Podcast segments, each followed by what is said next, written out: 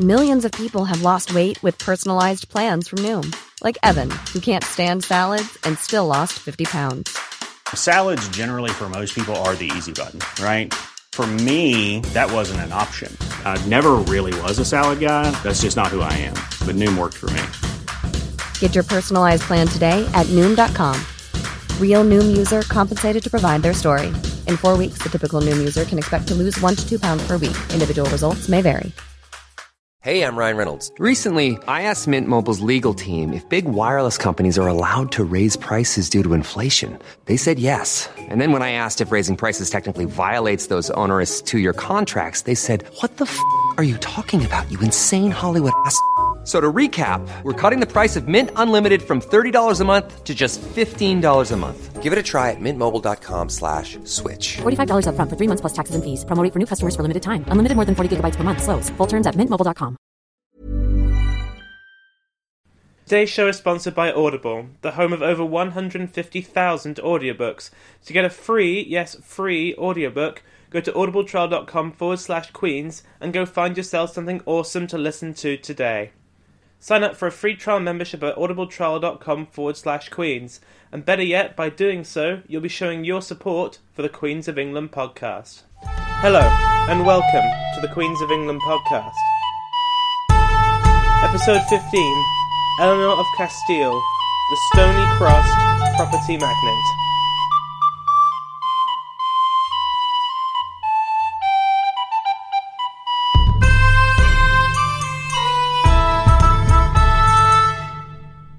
Last time, I introduced Eleanor of Castile, the teenage Spanish princess who became the wife to the heir of the English throne. After a baptism of fire and blood in the Second Barons' War and the Ninth Crusade, she returned to England with her husband in the summer of 1274 as the Queen of England. This week, we are going to look on her time on the throne of England, and, as we will see, her role was not as overtly political as her predecessor Eleanor of Provence, but she still managed to make her presence felt. Now, forgive me for stating the obvious here, but if you haven't listened to the previous episode, then I would strongly recommend that you go back and do so, as I will be referring back to it a fair amount. In fact, go back and listen to all my previous episodes. They're all great. Upon her coronation, she and her husband were able to bask in a little bit of the glory that they had built for themselves. England was being ruled by a young, virile king blessed by God because of his recent crusade, and married to a popular queen. It was a pretty good start. Now, the thing that Eleanor is best known for in nerdy historical circles was the accruement of property. Though I didn't go into it much last time, a constant struggle for Eleanor throughout her life in England so far had been lack of funds. There were many reasons for this. The loss of most of the Angevin lands in France hit revenues hard, but expenditure on war was, if anything, increasing, causing tremendous strain on the royal purse. Another problem was the position of the Dowager Queen, Eleanor of Provence. She still held much of the dower landed and property that was normally allocated to the sitting queen, meaning that there was much less for Eleanor of Castile to own. Moreover, Henry III had, through his life, been forced to give away crown lands in exchange for support from family members, and so Edward was forced to take the revenues from what dower lands Eleanor had for himself, gifting the Queen only what land she held in her own right, and from the erratic yield from the Queen's gold, a tax of 10% on fines. While on the throne, the Dowager Queen had exploited the Queen's gold to its fullest effect, hardly aiding her in unpopularity, and so that avenue was not really open to Eleanor. So the only way for her to earn money was to accrue more property and take revenues from that, which is exactly what she did. Indeed, this is what she was best known for. According to Walter of Guisborough, a popular saying at the time was, quote, The king would like to get our gold, the queen our manors fair to hold. Now, this accruement was not the work of some functionary acting on her behalf. Eleanor was a woman of action, and so she took point on this. She examined every detail of each purchase, led negotiations, haggled over contracts point by point. She didn't have much money, and so she drove a hard bargain, and for the most part did it all herself. This did not make her particularly popular for many reasons. Firstly, and most obviously, it was disconcerting for the men of the kingdom to see a woman, much less a queen, indulging in such masculine pursuits. Queens were supposed to be patrons of art and literature and to give babies, not accrue land and haggle them to within an inch of their lives.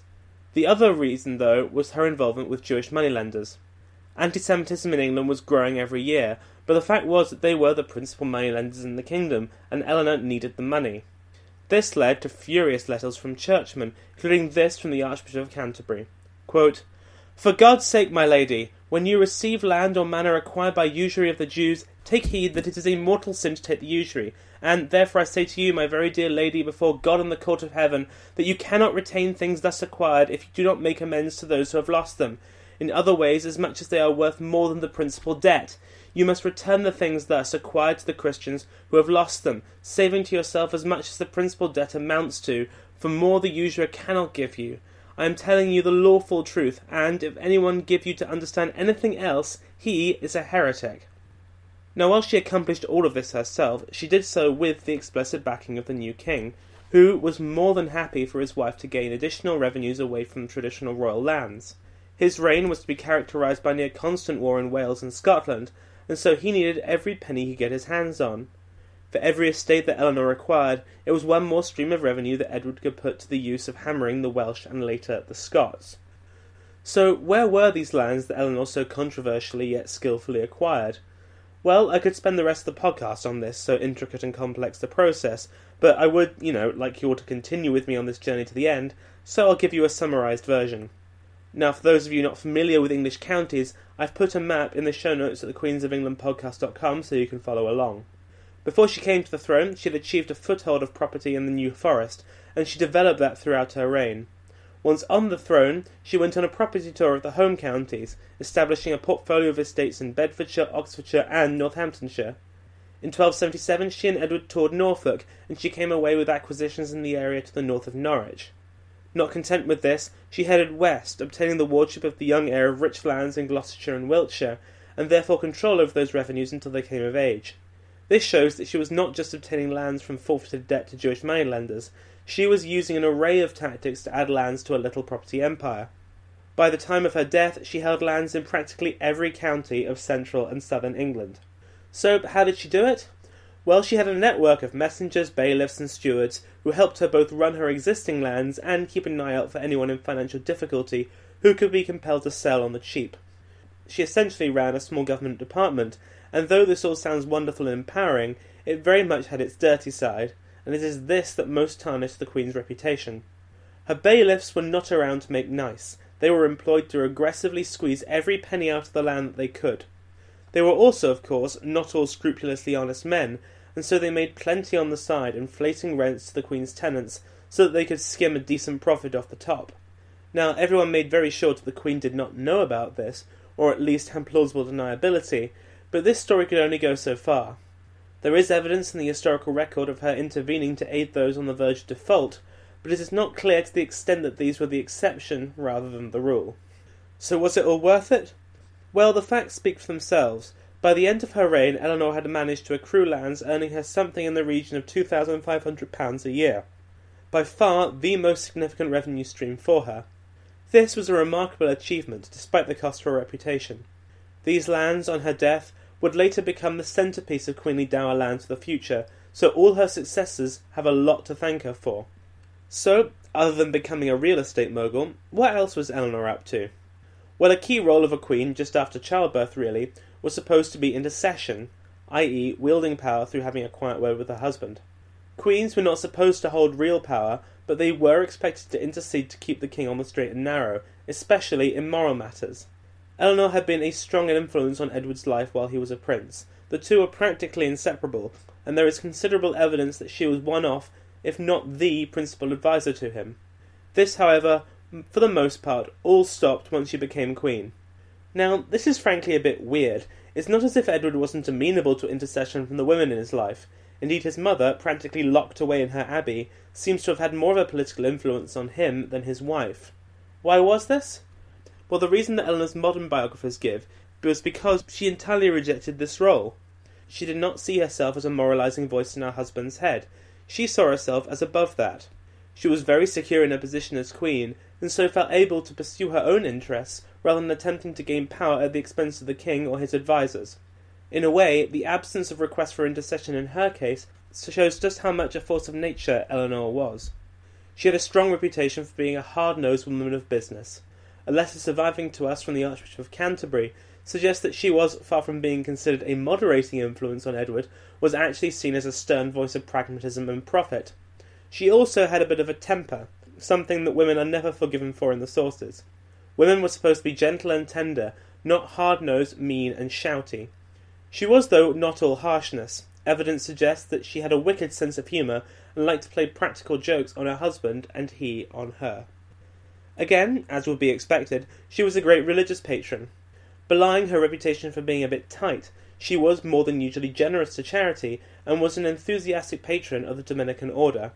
Indeed, records show that not since Matilda of Scotland, way back in the early 12th century, had a queen spent quite so much on religious patronage.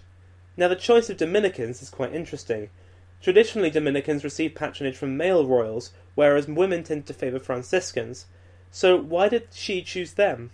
Well, Dominicans were largely responsible for education back in Spain, and they espoused a more intellectual approach to religion, which I imagine appealed more to the bookish Eleanor. So, once again, we have Eleanor acting against the grain of what was expected of her. This wasn't a big controversial choice of hers, but it is yet another example of Eleanor making a personal choice of her own agency and not surrendering meekly to convention. This is also exemplified by her lack of friendships with the clergy. In general, queens tended to keep good relationships with the bishops and archbishops of her kingdom, largely because kings were pretty bad at doing this, and so it was seen as his wife's job to defend him to his ecclesiastics, and on the flip side, for her to be a moralizing influence on her husband with the aid of the clerics. While her predecessor was writing constantly to the key bishops of England, the only correspondence that we have for Eleanor to the bishops were on matters of business, of expanding her property portfolio. Next, we're going to move on to family. We talked at length last time about how devoted to one another Eleanor and Edward were, and this did not change once they were on the throne. Rarely happy unless they were together, they were that very rare example of a royal couple that remained truly monogamous through their marriage. This was due to their compatible personalities and shared interests in chivalry, literature, hunting, and riding. They helped each other out when the other was in trouble, and we don't get the usual dressing down that most influential queens tend to get from their husbands once in a while. They did not run separate factions at court, and the Queen was not isolated. They ran parallel staffs, and the King was very supportive of what Eleanor was doing, and in return, Eleanor did not try to get too involved in what he was up to. This is despite them working in such close proximity. I apologise for dwelling on this point, but to me it's just so fascinating as you just don't see it anywhere else. An oft quoted example of the affection that they held is the so called Easter ransom. People were supposed to stay abstinent during the forty days and nights of Lent, and Edward and Eleanor, being good Christians, observed this. But every year they took part in a little ritual called the Easter ransom once Lent ended. Edward would attempt to go from his bedchamber to his wife's, but would be bodily restrained by the ladies of the court, that is, until he paid them a little ransom. This was a little ribald humour, and a wonderful bit of colour to add to the historical record. An obvious demonstration of the closeness and affection that the king and queen had for each other was the sheer number of pregnancies that Eleanor had. Now, it- As a person with a very deep voice, I'm hired all the time for advertising campaigns. But a deep voice doesn't sell B2B, and advertising on the wrong platform doesn't sell B2B either. That's why, if you're a B2B marketer, you should use LinkedIn ads. LinkedIn has the targeting capabilities to help you reach the world's largest professional audience. That's right. Over 70 million decision makers all in one place. All the big wigs then medium wigs. Also small wigs who are on the path to becoming big wigs. Okay, that's enough about wigs. LinkedIn ads allows you to focus on getting your B2B message to the right people. So, does that mean you should use ads on LinkedIn instead of hiring me, the man with the deepest voice in the world? Yes. Yes, it does. Get started today and see why LinkedIn is the place to be to be. We'll even give you a $100 credit on your next campaign. Go to linkedin.com slash results to claim your credit. That's linkedin.com slash results. Terms and conditions apply. Millions of people have lost weight with personalized plans from Noom, like Evan, who can't stand salads and still lost 50 pounds. Salads, generally, for most people, are the easy button, right? For me, that wasn't an option. I never really was a salad guy. That's just not who I am. But Noom worked for me. Get your personalized plan today at Noom.com. Real Noom user compensated to provide their story. In four weeks, the typical Noom user can expect to lose one to two pounds per week. Individual results may vary. Ryan Reynolds here from Mint Mobile. With the price of just about everything going up during inflation, we thought we'd bring our prices down.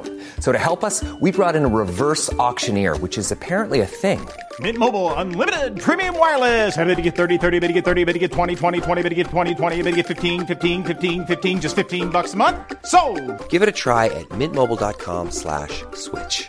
$45 upfront for three months plus taxes and fees. Promo rate for new customers for limited time. Unlimited more than 40 gigabytes per month. Slows. Full terms at mintmobile.com. talked a lot about children in the last show, but I'm going to talk a little bit more about them now, because the Queen did not stop becoming pregnant just because she now had a crown on her head. On her accession to the throne, she had already given birth eight times, but only two of them were still alive, both of them daughters. Giving birth to a male heir was vital, and so the Queen continued to give birth to children. In 1274, two years after coming to the throne, she gave birth to a healthy son who was named Alfonso after her brother, the King of Castile, and went on to have at least six other children, four of whom made it out of infancy, including, of course, as future successor to her husband, Edward. We established her reputation as a rather disinterested mother in the last show, but this did not mean that she did not provide for her children. They were well educated with expensive tutors and were introduced to court at a young age in order for them to gain a full impression of what was expected of them. She was not a tender, loving mother, more the strict disciplinarian, but it did not mean that she did not provide for them. Now, of course, Edward I's reign is well known, especially to you fans of massively historically inaccurate films starring Mel Gibson, for his various wars in Wales and Scotland. But if you were looking forward to hearing a lot about these wars in this episode, then I'm afraid I'm going to have to disappoint you. While Eleanor did indeed accompany Edward in all his campaigns across Britain, her role in the wars of her husband was pretty limited. As I've said a few times in this episode, Edward saw politics and war as his territory, and he did not seek or require the assistance of his wife in the prosecution of either. There were, though, two main areas where the Eleanor did exert power in a political sense. The first came in 1279 when her mother Joan died, leaving to her only daughter the County of Ponthieu in northern France. Now, this was no Aquitaine or Gascony. It was a small and not particularly significant French county, but it wasn't nothing, and it had been many decades since England had held land in northern France. This did lead to a bump in Eleanor's prestige level, and she was able to add it to her list of titles, not to mention its revenues to her portfolio, but in reality it added little to her political influence. The second area was in the realm of family politics, specifically around her brother Alfonso, whose rule over Castile was running into considerable difficulty. To summarise a very complicated situation, Alfonso's heir presumptive Ferdinand died in 1275. Now, Ferdinand had two sons, but the eldest was only five at this point, and so the position of heir was counterclaimed by Alfonso's young son, Sancho. Alfonso backed his son, the French backed the other faction, as he had been married to a French princess. Given that he was already married to a Castilian and was neutral in the conflict, Edward was called upon to mediate, but his preoccupations in Wales at the time meant that he had little time to intervene. Alfonso therefore requested that Eleanor be empowered to act as Edward's proxy in the peace talks. Eleanor persuaded Edward to come down on the side of her brother, but then her brother unhelpfully died, meaning that Sancho inherited the throne thanks to his use of bigger army diplomacy. This was not an unusual use of queenly power. In fact, this is a classic in queenly intercession. Her family was in trouble, so she asked her husband for help. He considered the situation and deemed it appropriate to help her out. This is really one of the few occasions of conformity for Eleanor. We've talked a bit already about her bookishness, but I think it's worth dwelling on it a little more here. She surrounded herself with experts on classical texts. Indeed, her bookkeeper was hired far more for his knowledge of Aristotle than his financial wizardry. Along with the book that she commissioned in the Holy Land that we talked about last time, she also acted as patron for the Arthurian romances being written at the time, such as Gerard of Amiens' Escanor, and is believed to have contributed even to the content of the book, showing her deep knowledge and appreciation for the genre and reading in general. She was most certainly the intellectual driving force at court, Research suggests that every book in the court library can in some way be traced back to her. Her love of not just weighty chronicles and hagiographies of saints, but also lighter fiction, means that she was responsible for the spread of a huge range of texts around the noble men and women of England, a considerable achievement. In 1284, yet another tragedy struck the king and queen, as their eldest surviving son Alfonso suddenly died at the age of ten. This was an unexpected and devastating loss for them, not least because, by all accounts, Alfonso was shaping up to be quite a promising prospect. He was bright and intelligent, and had already started to take on some royal duties alongside his father. At the age of ten, he was thought to have escaped the danger years of early childhood, but it was not meant to be. He was buried at Westminster Abbey alongside four of his other deceased siblings. many historians have speculated how different British history might have been if Alfonso had inherited the throne instead of Edward II. Edward at that time was only four months old, and so a successful succession was in great doubt. Eleanor was by now in her late forties, and so further pregnancies, let alone successful ones, seemed unlikely, let alone one that might result in a son. Edward then was their last and only hope for a peaceful succession. In 1289 and 1290 it became clear to all that Eleanor's health was failing. She spent a great amount of time visiting shrines associated with healing on her way to and from her various own centres of property ownership, but to no avail.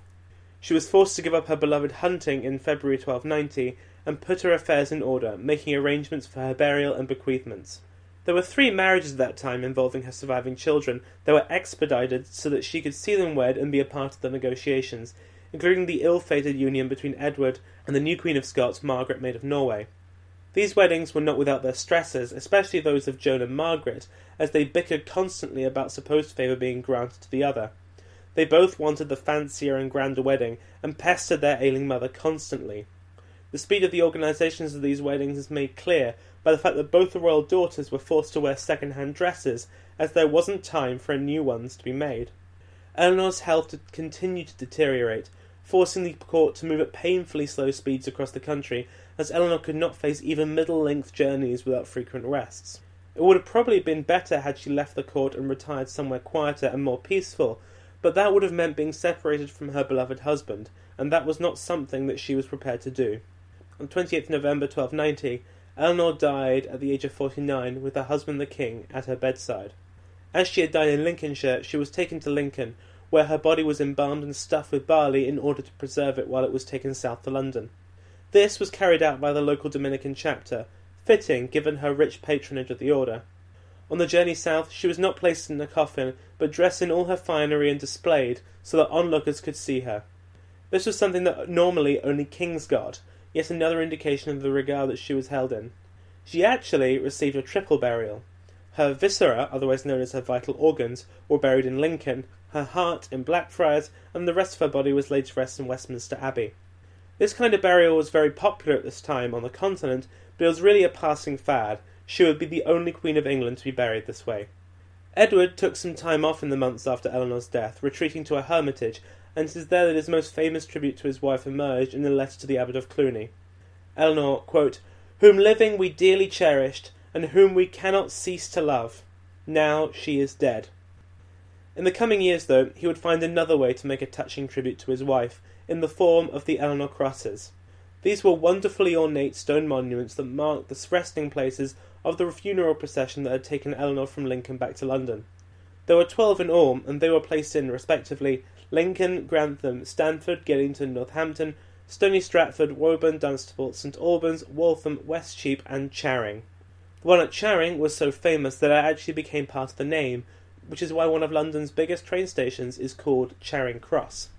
These monuments were made of limestone and stood at around 30 metres in height in three tiers, though all of them are slightly different. The base tier in general leads up to a canopied middle tier containing little statuettes of Eleanor, with coats of arms beneath, featuring the coats of arms of England, Castile, Leon, and Ponthieu, the top tier tapering to a point and topped by a cross. Three of these currently survive almost intact, the ones at Geddington, Northampton, and Waltham, though a rather magnificent replica also exists outside Charing Cross, and remnants are held in many of the other sites. More information on these can be found in the show notes. Her tomb is also rather magnificent and is regarded as one of the finest medieval tombs that survive.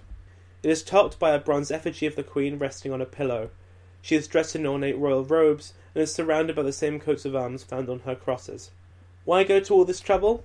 Well, love of course must have played a role, but there are also two other possibilities. One is to rehabilitate the reputation of an unpopular monarch, using all the power and dignity available to the king. The other, somewhat diametrically opposed reason, that was meant to prepare her for entry into the sainthood as a beloved queen, though if that was his aim, it didn't go anywhere. Eleanor's death is considered a turning point in the reign of Edward I. Much like the death of Matilda of Flanders had done for William the Conqueror, Edward is supposed to have become is supposed to have become much darker and sterner after the death of his beloved wife. His actions in the latter part of his reign lacked the certain settled touch that marked his diplomatic dealings while Eleanor was alive. This was also rather new territory for England. England had not had a widower for a king since King Stephen nearly a century and a half previously. Interestingly, the chroniclers are surprisingly silent on Eleanor's death, neither eulogising nor sticking the knife in. Indeed, the only real eulogy we have is from the chronicler at St Albans, who writes a surprisingly gushing tribute. Eleanor, he says, quote, surpassed all women of that time in wisdom, prudence, and beauty. Remember, beauty then was considered synonymous with piety. He continues, quote, Indeed, except that it would appear flattery, I would say that she was not unequal to Sibyl in wisdom, a reference to the Sibyls of ancient Greece who were thought to be oracles. He goes on to say finally, quote, Her passing was tearfully mourned by not a few, for she was the pillar of all England, by sex a woman, but in spirit and virtue more like a man. As the dawn scatters the shadows of the darkness, so by the promotion of this most holy woman the Queen, throughout England the night of the faithlessness was expelled, anger and discord cast out. This is great stuff here. We have the standard differentiation of masculine and feminine virtues, both of which Eleanor is supposed to have embodied, and we also have this presentation of her mostly as a woman of piety and virtue, which, as we have seen, is far from the most interesting, interesting thing about her. But it is all that the religious historians of the period were interested in, even the ones positive about her time as queen. Eleanor led a pretty remarkable life. It largely played out on the road throughout, starting off in the Barons' Wars and the Crusade, then leading to the itinerant life of a prolific property owner. She had an almost uniquely close and affectionate relationship with her husband, and an extraordinarily productive, if tragic, time as a mother. She travelled everywhere from Edinburgh to Acre, from Caernarvon to Rome, and left an intellectual and artistic legacy unmatched by almost any other medieval queen. She may not have been hugely popular in her own time, and has been regarded even by her greatest modern admirers as being a bit of an unpleasant woman to almost anyone but her husband. But she does deserve to be remembered as one of England's most important queens, even if most people nowadays do not know her name. Next time, we move on to look at the brief life of Edward's second wife, Margaret of France, the first time a king had remarried whilst on the throne since Henry I. It was a rather odd match, but one that did at least bring a measure of happiness to the grieving king.